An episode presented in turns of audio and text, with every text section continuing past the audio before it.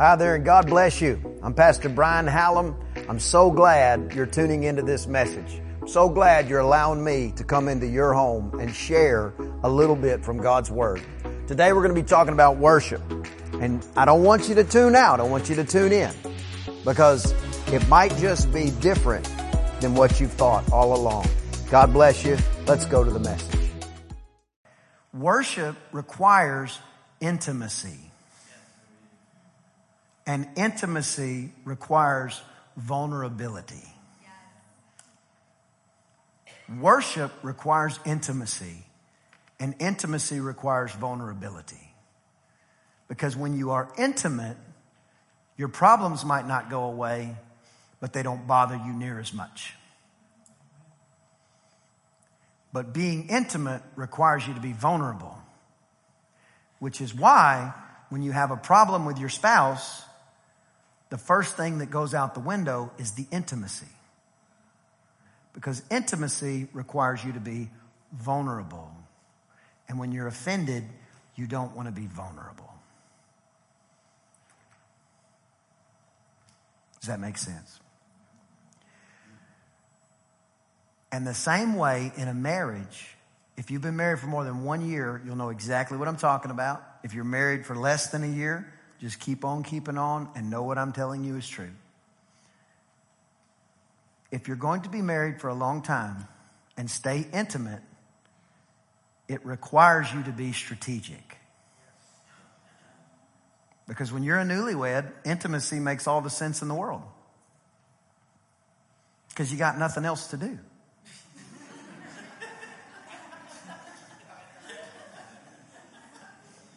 Is my face red, Jake?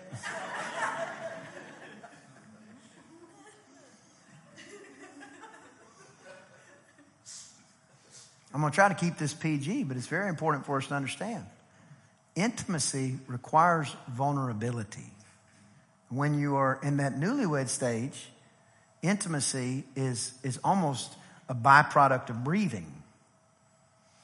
But as your, as your relationship grows and the logistics of your life increase, you work here, they work there, the kids have to be dropped off here, picked up there, grass needs cutting, you know, the, the dishwasher needs emptying.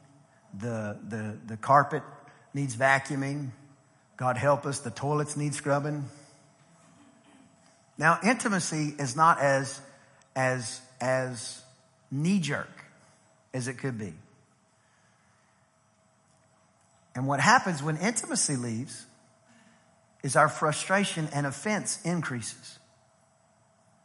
But when intimacy is there, sometimes the problems and the struggles may not have left. We just don't care about them because the intimacy creates almost like a force field that stops us from being offended with our spouse. For instance, if you and your husband have a, have a little bit of a tiff going on, a little bit of a spat, and, and intimacy has not been pursued, after some time, whatever that time is for you, you're going to walk in and you're going to see his boots laying in the exact same place they've been laying every day for 25 years. And you're going to go, I can't believe he still has his stinking boots right here. I don't know. God must be testing me. Sir, same scenario, intimacy goes out the window. And let me just say this. All other trip hazards are harder to see when intimacy leaves. Somebody walks up to you smelling like perfume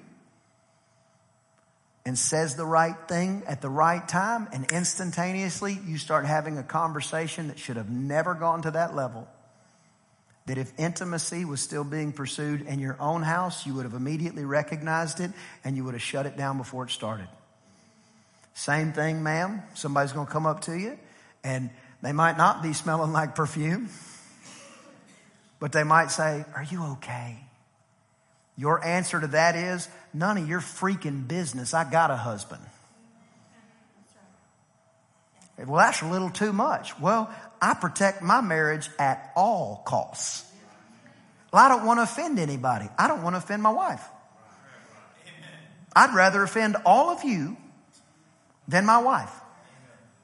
One time. So what happens when intimacy leaves, the trip hazards become less obvious. And intimacy creates the ability to ignore offense. So for instance, you got a little spat going on with your wife. All of a sudden, this woman has never, and I mean never, put enough salt on the chicken. And what you think, here it is, what you think is a change in somebody else will bring you happiness. When the truth of it is, your happiness is your responsibility. And intimacy gives you the ability to overlook and endure the challenges. Intimacy will cause you to overlook nearly everything. Nearly everything. So it's the same way with the Lord. When we don't have intimate time with Him, we start building a laundry list of all the stuff that if this happened, we'd be happy. If I just had this house, I'd be happy. If I just had this car, I'd be happy. If my kids just got into this school, I'd be happy. If I just didn't have to work from one o'clock to 1.30 every single day in the afternoon, I'd be happy. It's just so much, huh? When the truth of it is, what we need is intimacy because the intimacy insulates us against the offenses of this world. And when you spend time with Him in an intimate moment, it requires vulnerability. And vulnerability means you've got to expose to Him what you've been hiding from Him. But the truth is, He's not surprised by it. You've just withheld it. And He's so kind that He doesn't run in and snatch it from you. Do you remember when the prodigal son came home? The Bible says that he had gone so far from his father's house that he was uh, looking at what pigs ate and wishing he could eat what the pigs were eating. And the Bible said he came to himself and he said, I'm going to go to my dad's house and I'm just going to be a servant. And he went back and the Bible says that his daddy saw him way off in the distance and ran to him. In other words, the minute God sees one step of vulnerability, he runs to your rescue. He's not asking you to figure everything out. And you'll find out, certainly, He answers our prayers. But you'll find out you don't need all of your prayers answered as much as you just need intimate time with Him. When you are intimate with God because you have made yourself vulnerable, all of a sudden, now you begin to find peace without regard to what's actually going on in your life. Now the boots don't bother you as much. Now the person cutting you off in traffic doesn't bother you as much because you've been around him and the more you are like him, excuse me, the more you are around him, the more you are like him because he rubs off on you. Have you ever heard that saying? You're a product of your surroundings. You're a product of the people you're around. Did you know you can spend time with Jesus and the same thing is true? One of my favorite songs, Oh, to be like you. I give all I have just to know you. Jesus, there's no one beside you. Forever the hope in my heart. Oh, to be like you. Like him in forgiveness. Like him in peace. Like him in strength. Like him in meekness. Like him in overlooking shortcomings. Like him in being patient, knowing that he is working behind the scenes. Like him, uh, to be to be like him means you have been intimate with him. Well, is worship what you thought? We're just really diving into it. But I want you to know worship is one of the greatest opportunities for a believer. The Bible says that God will literally inhabit the praises of his people. It's like we're building him a chair to sit in. Is your worship a chair worthy for our God? It's a challenging statement. We're going to jump right back to the message, but I want you to stay tuned at the conclusion of today's episode, I have a short message that I want to talk to you about right at the end of service. I want to talk to you about what it means to get the gospel around the world and how you can literally partner and help us spread the message of Jesus Christ and His kingdom all over the planet. There's, there's, there's a guy named David in the Bible. Everybody say David. And David was really cool. He comes on the scene as a shepherd boy. And the Bible says that he was anointed to be king of Israel. And his brothers, they were by all measurable uh, optic, they should have been anointed, but God doesn't look at the outside as much as he looks at the inside. And so the scripture says that David was out tending his sheep and, and, uh, on the day that Samuel the prophet came to Jesse's house, David's daddy, to anoint the next king of Israel, all the brothers were there. And Samuel goes by with the oil and he goes, not you, not you, not you. And he goes down the whole list and none of them fit the mold that God was looking for for a king. And the Bible says that, that Samuel looked at Jesse and said, do you have any more kids? He said, I got one more. He's out in the field tending sheep. And, and Samuel says, that's the kind of guy I'm looking for actually. And he goes out and he says, uh, David, he said, you're a shepherd. He said, that's yes. He said, yes, I'm a shepherd. He said, how do you like being a shepherd? And David said, it's not bad. and so he takes the oil and he pours it on David and David is anointed the next king of Israel. And the Bible says that David went right back to doing what he was doing. And the Bible says in that time frame that he fought a lion and a bear to protect the sheep. And the Bible says he killed the lion and he killed the bear. The Bible says that one day his daddy said, David, he said, make sure that the sheep are taken care of, but I want you to go take some, some food to your brothers. They're, they're, they've been sent off to battle. David said, okay. And he takes some bread and some cheese. Are you getting hungry yet? Takes some bread and some cheese and he goes to his brothers and says, here's some bread for you guys and I brought some cheese for the captain of, of the regiments, of your regiments, the captains. And in other words, he was showing honor already to those in authority and those in leadership. And the Bible says that while he's talking, everybody's like, oh man, so you guys are going to fight? Yeah, we're going to fight. It's going to be crazy. All of a sudden, he heard somebody yelling in the valley. And they were cursing and screaming against our God, the God of Israel. And they were, he was just railing against and cursing. And, and, and David said, Are y'all deaf? Do you hear this? And they said, Yeah, we hear it. Guy comes out here every day and says that. And David's like, y'all been listening to this and you hadn't done anything about it? And one of the brothers said, said, David, you need to shut up. You just came here because you wanted to see us fight. He said, no. He said, I tell you what I'm to do. I'm to go down there and shut that guy's mouth. That's what I'm to do. And they said, well, did you know that if you do that, you get to marry the king's daughter? And David was like, but is she fine though? and they take him before Saul, the current king. And Saul says, Look, you can't fight him. You're just a boy. And David rehearsed what God had already done for him. One of the most powerful things you have is to remember what God has already done for you. He said, He delivered me from a lion and a bear. He said, And surely He'll deliver me from the hands of this godless Philistine. And he said, He said, He said, Well, and, and, and to try to make himself feel better, Saul says, Well, at least wear my armor. And he goes and he puts the armor on and it's too big because the Bible says Saul was super tall. We don't know how big David was, but we do know he was most likely a teenager at this time. And he tries to move around. He said, I really can't move in this, Saul. In other words, he said this, what got you here is not what got me here. I'm not going to walk out your destiny. I'm going to walk out my destiny. Because the most dangerous thing in a believer's life is religion because religion values custom more than people. Saul had worn that armor time and time again. So he was like, fight him this way. And David said, I'm not here to fight him your way. I'm here to fight him my way. And in every new generation, there's always a new sound. There's always a new movement. And religion oftentimes makes you say this, makes you say, that's not how we used to do it. That's not the songs we used to sing. You know, I just like the old stuff. Nothing wrong with the old stuff.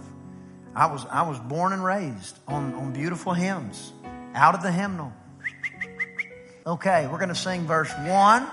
We're going to sing verse three. Then we're going to come back to the chorus with a gentleman or a lady standing in front of the church. And they'd be, great is thy faithfulness. Like that. We're all like, what you waving at, bro? We'll sing.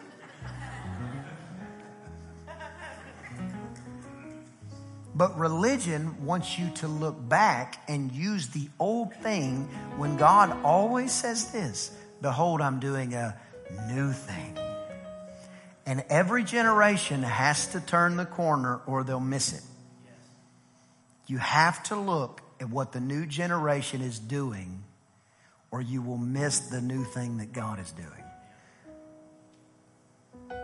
So David said, I'm sorry, I'm, I can not use your ways. I, I've never fought with that on. It doesn't fit me anyway. And he went and he took his slingshot and some stones he pulled out of the bottom of a creek.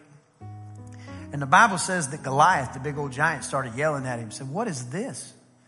Looks like a little dog." And David's over there with that sling saying, "You about to find out what kind of dog I am, buddy." He says, "You guys send me a dog?"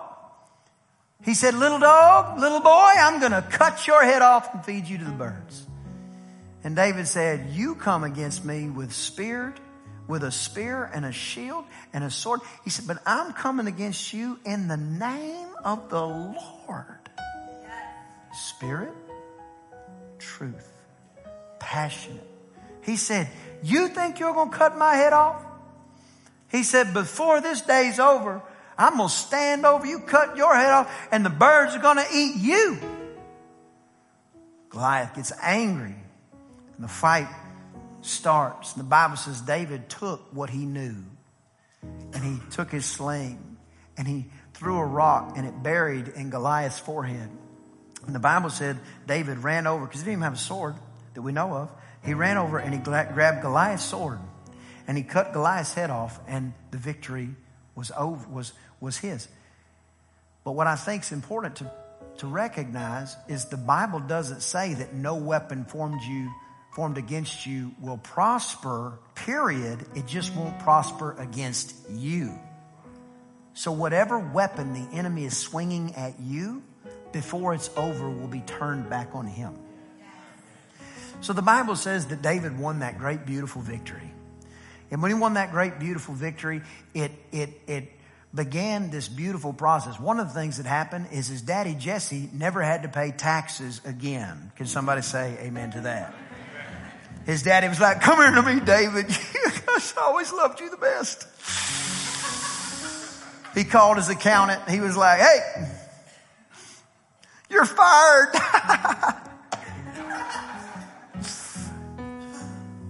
but he goes and he serves the king and he endures a lot. He has incredible favor. The people, he becomes a great warrior, even more so leads people. Gets married, Everything's going good in his life. One day the Bible says the Ark of the Covenant. The Ark of the Covenant was the effective presence of God in that time. Wherever the Ark was, blessings stayed. And the Bible says when the Ark was brought back to Israel, that there was a beautiful parade that was taking place. And David, he was wearing uh, an ephod or a coat of some kind, like almost like a coat, like an ephod. And he was so happy and he was so proud of what God had done. Every time that, the, that they would carry the ark a few steps, he would stop them. He would say, let's sacrifice again. And they would make another sacrifice to God. And there was music and dancing and people waving and clapping and shouting and just honoring the Lord. And the Bible said that David was dancing so much that his ephod fell off. And, and the Bible says that he didn't even stop to pick it up. He just kept dancing. And, and he was so proud of what God had done. And then his wife looked out almost like a window and saw her husband, the king, dancing in front of the people without his ephod, without his jacket.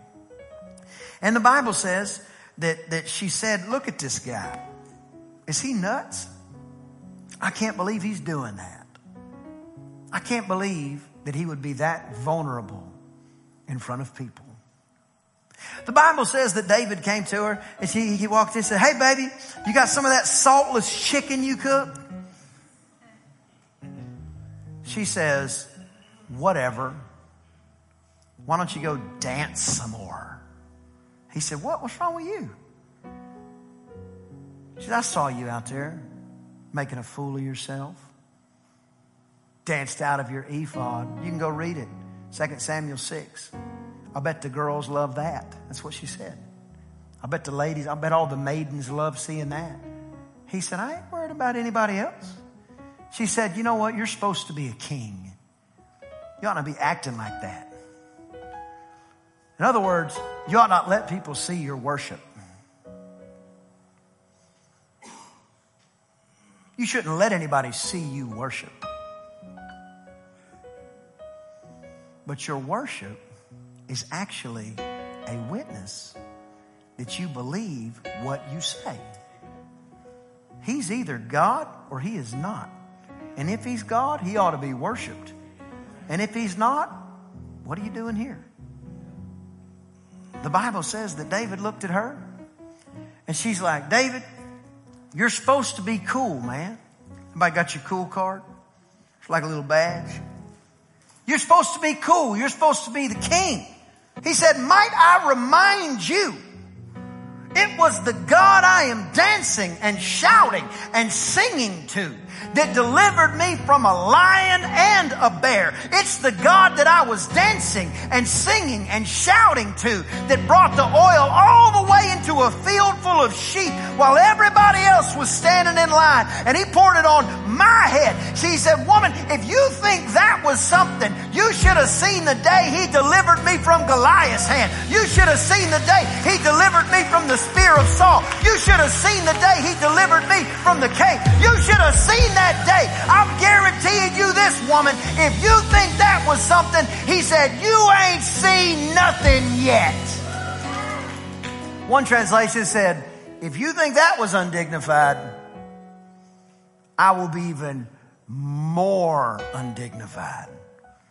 He said, what does that exactly mean? It means Get out of your comfort zone and actually worship Him if you really want to encounter Him.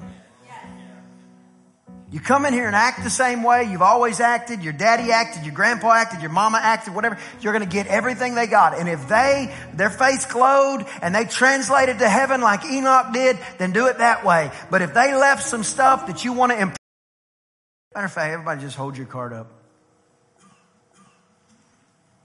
No pun intended, but these things do look cool. Hold them up with two hands, almost like you're, you're proud of them. And, and, and let me tell you the first step. The first step in really going to that place of intimacy is to hold it up like you're proud of it, then tear it in half. I know it was just a piece of paper, but some of you just got set free. When you say, man, now, now I get it. It's not about me. I didn't come in here to be seen. I came in here to touch Him. And when you do that, your worship begins to elevate. And when your worship begins to elevate, the Bible says this He inhabits the praises of His people. And then He starts to show up. And that's what we've been experiencing, especially this summer at New Heights Church, where there's just been an increase of His presence where vulnerability becomes our standard because we know He's the one that heals. When you refuse to be vulnerable to the Lord and you tell everybody about your problems, it's like you're taking your toaster to an auto mechanic or your car to an appliance repair shop. They're not designed to fix that, but He is. And the minute you pull those layers away and say, For real, God, I'm here for you. If you'll fix it, I'm going to give it to you. And he says this Cast your cares on me because I greatly, greatly care for you. Thank you so much for tuning into this week's episode on worship. I pray it's been a blessing to you. I pray it's challenged you. You know, worship, the Bible says that God inhabits the praises of His people. One translation indicates it's like we're building a chair for him to sit in. So here's something that you might think about. Is your worship building a chair that is worthy for our God? I know it can be challenging. I know it's a great time of reflection. But we ought to pour ourselves on Him like He was willing to pour Himself out for us. Listen, I am so thankful that you've tuned in. And next week, I have a great episode ready for you. But I want to talk to you for just a minute about partnership. See, this message of the kingdom needs to go around the world. The Bible says that whenever we partner together, that we are partakers of the same grace. That means that even though I'm standing on the other side of a camera preaching and teaching the Word of God, when you partner with me, every grace that is on this ministry gets on your house. When somebody gets born again, you're a partaker of that grace. When uh, something good happens for somebody because they begin to believe the gospel of the kingdom through this ministry, you're a partaker of that grace. I salute all my partners. I thank you for helping me get this message out. But maybe you'd like to become a partner today. Go right now to brianhallam.com and you can sign up today to be a partner. You'll find other resources there, other teachings, but it's something that's very special to me because when we partner together, we are stronger than we would be alone. God bless each and every one of you. God bless my partners and those who are choosing to be today. But maybe you would say this. Maybe you would say, you know what? I don't even know who this Jesus is. Well, let me just tell you quickly. He loves you very much. If you've never given your life to Him, I want to lead you in a prayer today. Just say this after me. Say, Oh God, I come to you now and I ask you to save me. Write my name in your book. I believe Jesus died and rose from the dead for my victory. I'm a Christian now. I repent of my sins. I give you my life in Jesus' name. Amen. Well, if you prayed that prayer, I believe you've been born again. Get yourself in a good Bible believing church. If you're in Texas, in the College Station area, come out to my church, New Heights Church. I promise we'll make you feel right at home.